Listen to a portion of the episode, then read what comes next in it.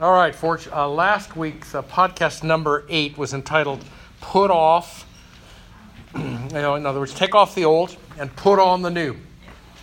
And Paul was passionately urging the Colossians, the brothers and sisters, said to unbuckle, take, to, to take off it like a garment, or to slough it off, or to discard it. And he was referring to the, um, the deeds of spiritual death, if you will, the immorality, impurity, passion, evil desires, and greed.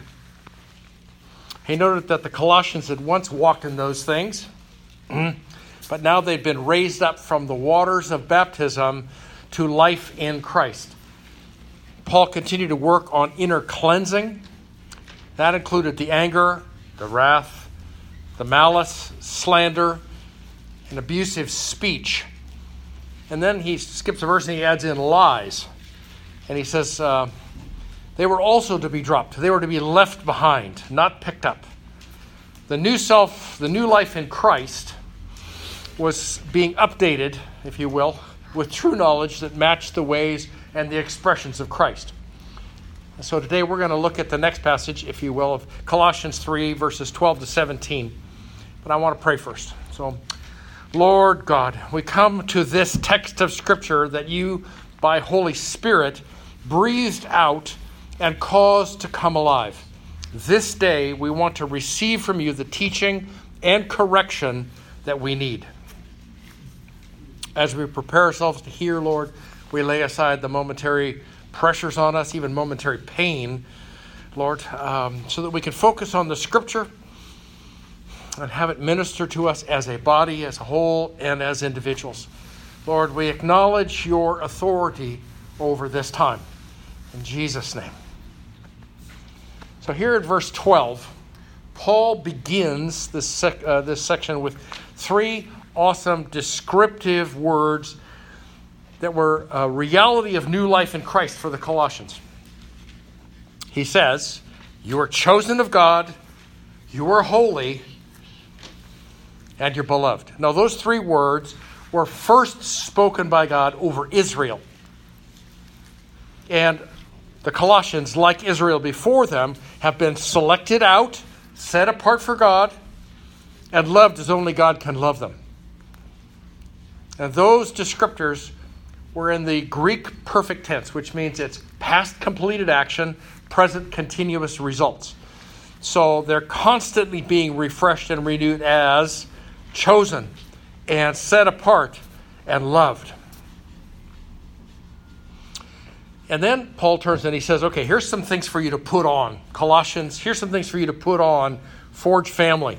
Number one, now this one is supposed to be not a head thing, it's supposed to be a visceral response. This is supposed to be, if you will, a gut response. Okay? The, it was actually described that way. It's translated in the um, King James Version as the bowels, because they believed at that time that those inner organs were the seat of emotions. Okay, and and then you know the Hebrews uh, you know spoke of it as, as as as a higher level at the heart level. In any case, here Paul says the first thing I want you to put on is a visceral reaction of compassion. It's translated a heart of mercy.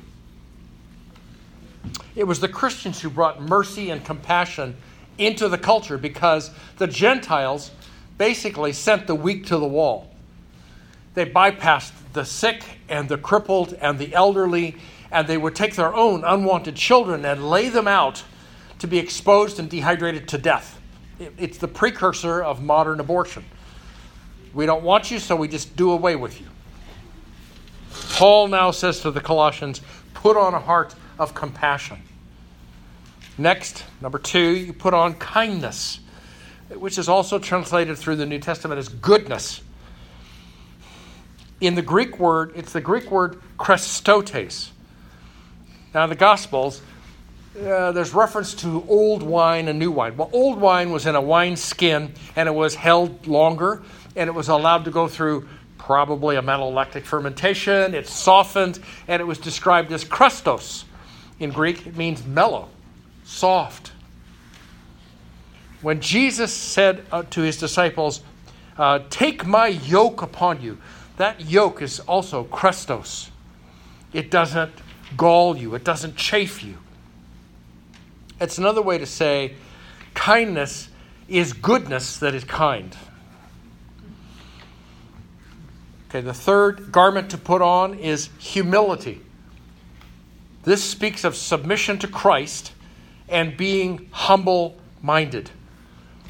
The fourth garment to wear in the text here is gentleness or meekness. This is a Greek word that's nearly impossible to translate in Greek because the Greeks didn't believe in it.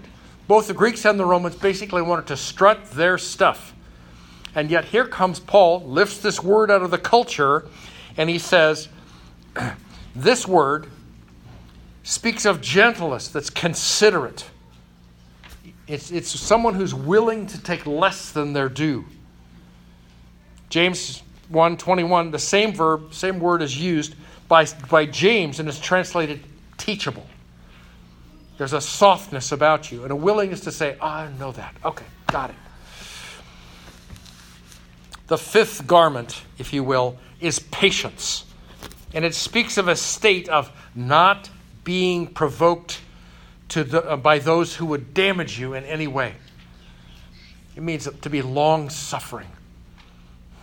Chrysostom, who was one of the early church uh, fathers, church fathers, he said, Patience is the grace of the man who could revenge himself and does not. And number six here is a garment that says, Bear with one another continuously. And it's, it's a holding yourself to, re, to you get a hold of yourself, you grip yourself to remain in a difficult relationship, a difficult conversation. See, it may be too strong a statement to say that only Christians can do that. Obviously, there's therapists who deal long term with difficult people, but they don't love them.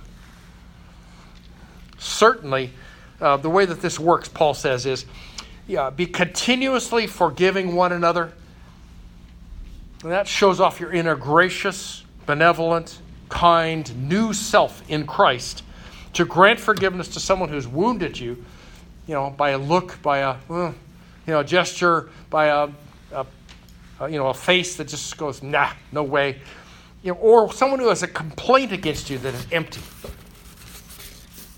Now, it is possible, possible as a Christian to display kindness or humility or gentleness or patience or maybe even forgiveness. But the high risk is that you end up sounding like a, a clanging gong and a tinkling cymbal. If you remember, 1 Corinthians 13 says, you've got to have the love of God to make that work. this agape love, this love that is undeserved, it's unearned, maybe not even wanted, but it's freely given. Verse 14 is best translated by saying, and upon all these things, on top of these things. Okay, so that you have six garments, and here comes more. Okay? This one is the divine love of God, the agape love. Is love that binds all those other garments in such a way that when we act or speak, it looks like and sounds like Christ Himself is speaking, acting. It binds all graces and virtues into a perfect union, a completeness. Verse 15 is a command. And, and it's a command that goes to the Colossians, and it is a command that comes here to Forge Church. It says, quote, let the peace of Christ rule in your hearts. So the Greek word here for rule is the word for umpire someone who's a, a judge who's standing watching the competition and, and he could raise the flag and call foul, you know, or he could say, no, that's a legitimate performance. so, uh, in that case, this person who is the umpire listens carefully, watches diligently, makes the right decision over actions, motives, plans, impulses, and reasons. Now, the peace of Christ is the result of the umpire's final say. John 14, 27 says this. This is in the upper room discourse. Jesus wants his disciples to hear this as he's preparing to step away from them and go to the cross. Peace I leave with you, my peace I give to you, not as the world gives do I give to you. Let your heart be troubled, not let not your heart be troubled, not, let it not be fearful. So it's, it is a personal peace that is, that is spread on us. It, it rises up inside of us. It is the presence of the Lord that, it, that fills us with this peace. And in some senses, it's like a perfume. Okay?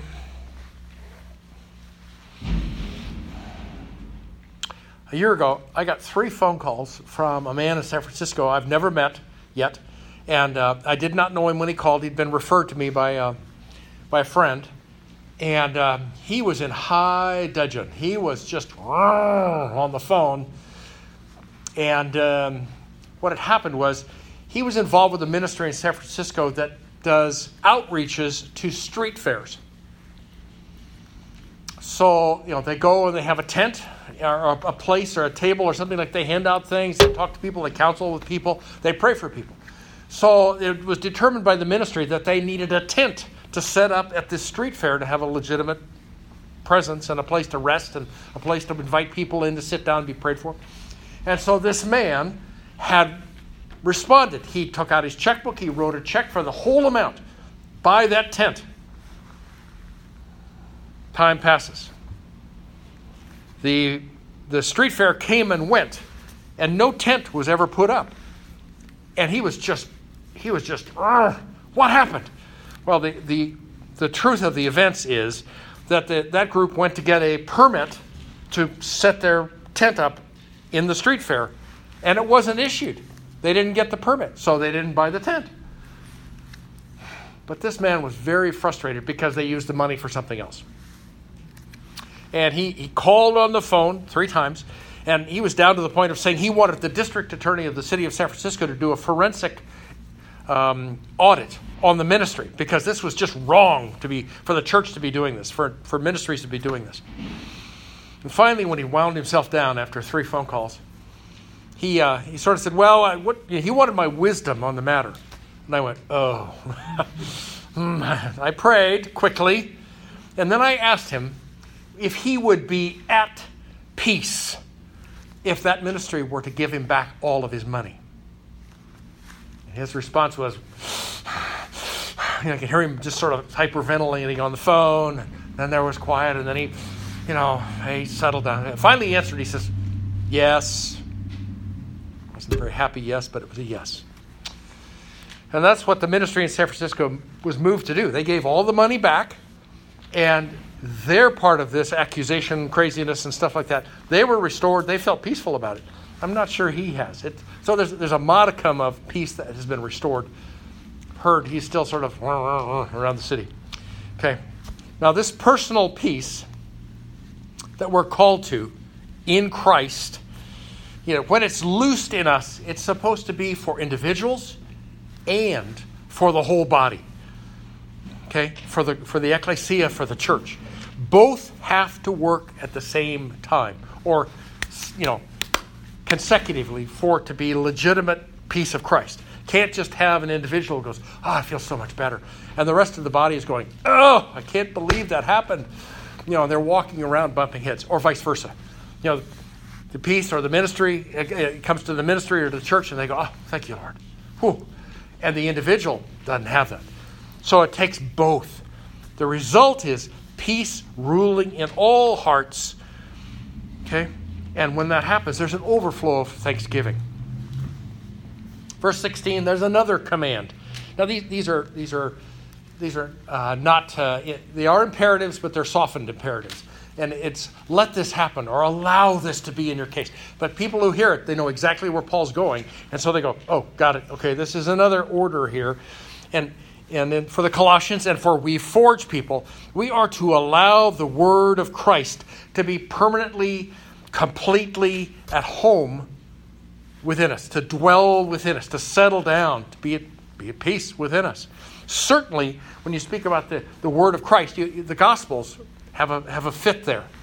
But since the Word of God was breathed out by Holy Spirit through the writers and caused to come alive permanently, all of Scripture needs to be settled within us. Because that lets you discern what's really going on. Now, Janice, you mentioned earlier the charge, uh, excuse me, the, uh, the fines, you know, the finder's fee, if you will, for turning in a Christian, a, a secret Christian in China. That the, the whistleblower gets 1,500 US dollars. Okay, what the communist church, uh, communist uh, government is doing is they are editing the scriptures to produce a copy of the Bible that lines up with the Communist Party values. So we need to pray for brothers and sisters in China that when this new version of communist Chinese scripture, if you will, is released, the Word of God within them, the Word of God within us, you read it and you go, that's not God. And they know, and they know why, because the, the, truth of the Lord is in their hearts. Now, note that this is not just the word among us. I've been in Bible studies, I've been in churches, I've been in conferences and meetings, you know, stadiums full of, of scripture and discussion and small groups. But there's times when you step back and you go, this feels like scripture is loosed among us, but it isn't being very well received. And what, what Paul is saying here is that word of God is to be in us.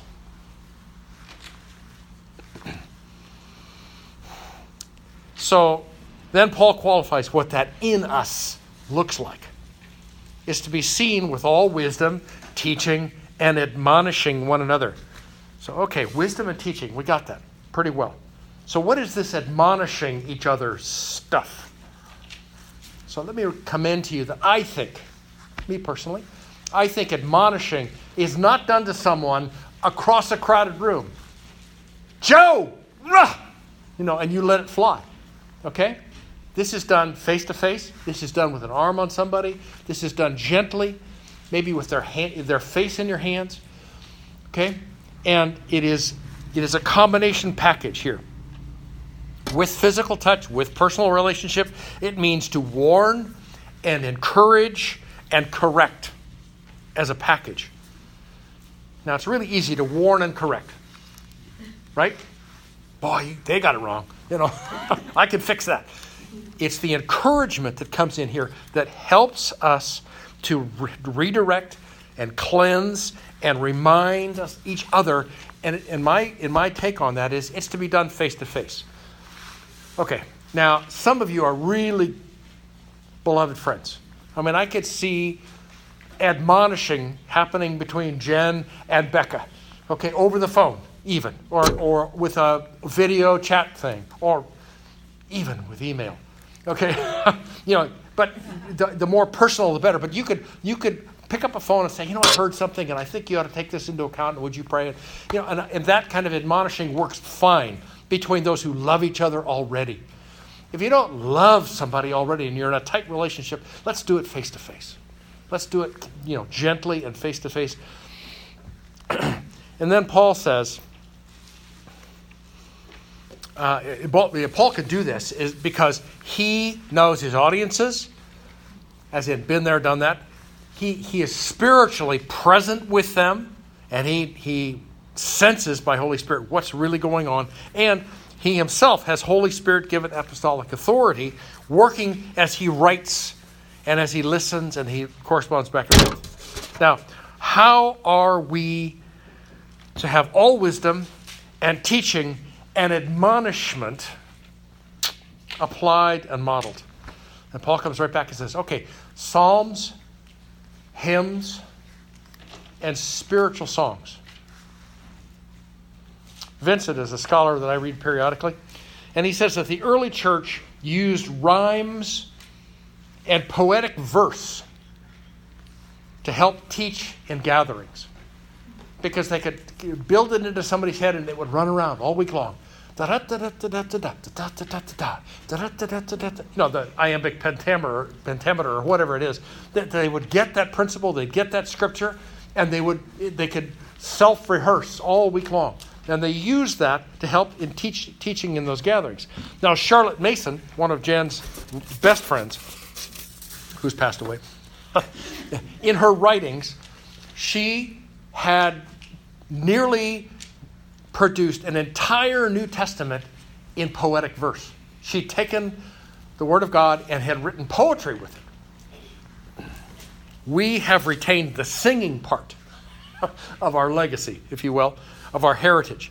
Now, in the late, late 1960s and 70s, Janice and I remember when, um, when, you, when you came to church and you sang, it was to organ and piano. And, um, and there, you know, the, the, there were Sunday night song services. You'd come in and they'd say, Sing number 422, sing number 23, please sing 116. And so the people would bounce around and they would, they would sing hymns, you know, joyously, openly, etc. Now, the, the, uh, the 70s happened, the early start, the start of the, the Jesus movement, and all of a sudden worship was, was uh, being led by someone with a guitar and a band behind them, and they sang choruses. Now, the older generation had sacrificed to buy that organ, you know, and, and they put a Bosendorfer up on the, on the platform, and they loved the sound of that thing. And, and so, for a guitar to lead songs and hymns and spiritual songs, psalms, that, that just didn't sit well with them at all. But the newer generation went, oh, yeah, man, let's do it that way. Okay, the rising generation shifted to spiritual songs. Now, both of them have their place. I'm sure you've listened to uh, Forge worship leaders here that they'll start out with a hymn and bridge to a spiritual song, and then they'll go back and finish with the hymn. And that's not just them. There are other writers who have brought in the old hymns and, and freshened them up.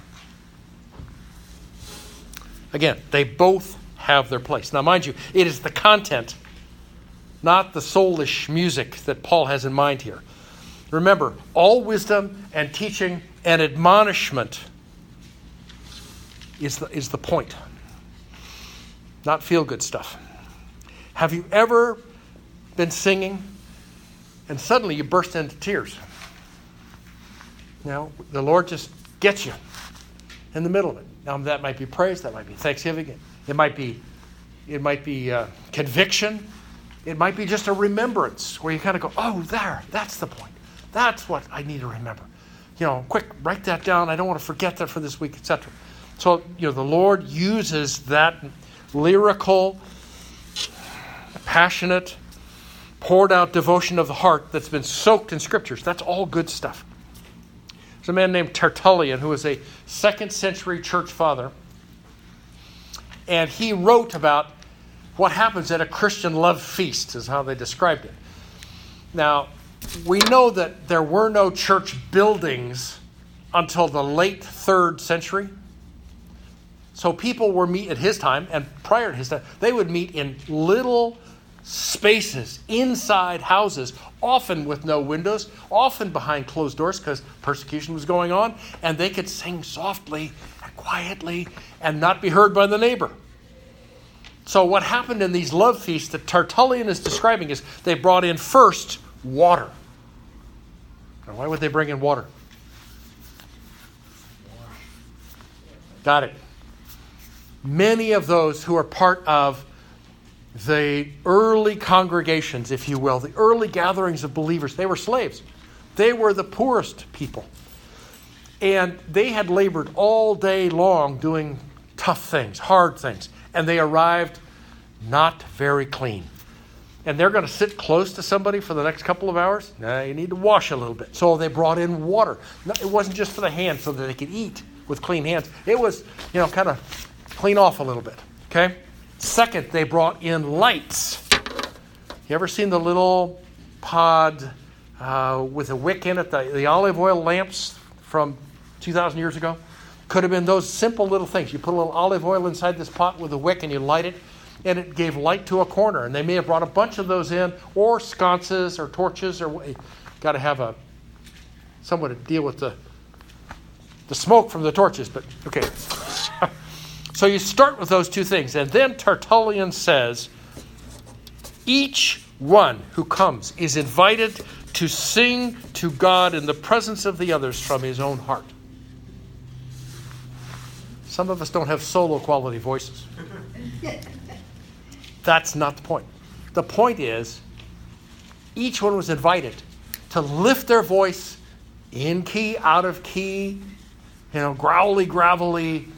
Wah! You've heard, you've heard Lisa sing? Woo! You know, you know, over the top, whatever it is. Everybody was invited to. Why? Because that let them say how thankful they were, how grateful they were to God who is faithful. Now, solos can be great testimonies, and it reveals the indwelling Word of God in their heart. But you can't do that if you're not thankful.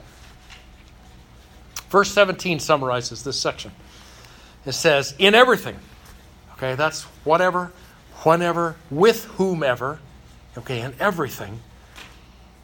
That includes being alone privately as well, okay?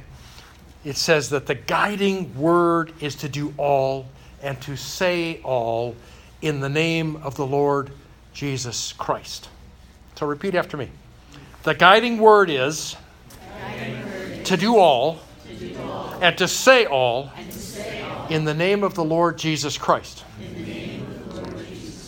All right, Lord, bolt that to us.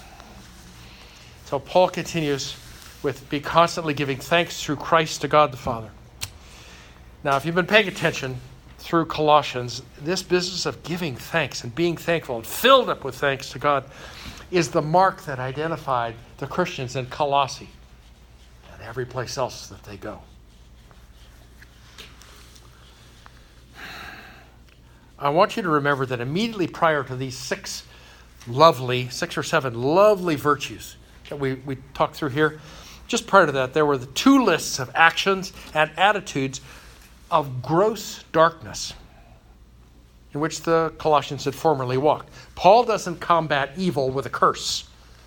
Paul says, You put on Christ. So, here in these six verses that we've looked at today is a set of garments that we're to put on. We have been chosen of God. We're holy and beloved. We're dressed in compassion, kindness, humility, gentleness, and patience. We're to bear with those around us in the body. We're to forgive one another, especially those who've wounded us. All those garments are then to be topped, strapped down, bolted to us with agape love. We're to keep the peace of Christ in such a way that it has the final say over us. It's like a perfume that wafts through our thankfulness. We are to be settled, soaked in the scriptures, resulting in a flow of all wisdom, teaching, encouragement, and correction, all to build up, to focus, to remind, and to cleanse us. Out of us is to flow songs and hymns and spiritual songs with thanksgiving. I believe that this list, this amazing list of garments of virtue and character that clothe, I think they, they are the clothes for the, for the bride of Christ. That's who we are. So after I pray, I'm going to slowly read through this list again. You, have heard it two or three times already. Some of it's rattling around inside of you. Some of it you've read, the, you've read it. But what we're going to do is sit and put it on us by faith and in prayer. Um, some of that will go easy. Some of that probably is not going to go easy at all. And you'll have to stop and you'll go, whew, you're right, Lord. And you take that home and you meditate on it. And by Holy Spirit, you come back dressed, okay, with that virtue of Christ so that his perfume of peace uh, it flows from you and your heart is filled with his songs. So let's pray. Lord Jesus, you are coming for your bride. We want to be clothed and ready. We want to be singing the praises and songs of welcome. We want to be overflowing in thanksgiving. Get us ready with this little simple contemplative exercise as we put you on as a garment In Jesus' name, amen.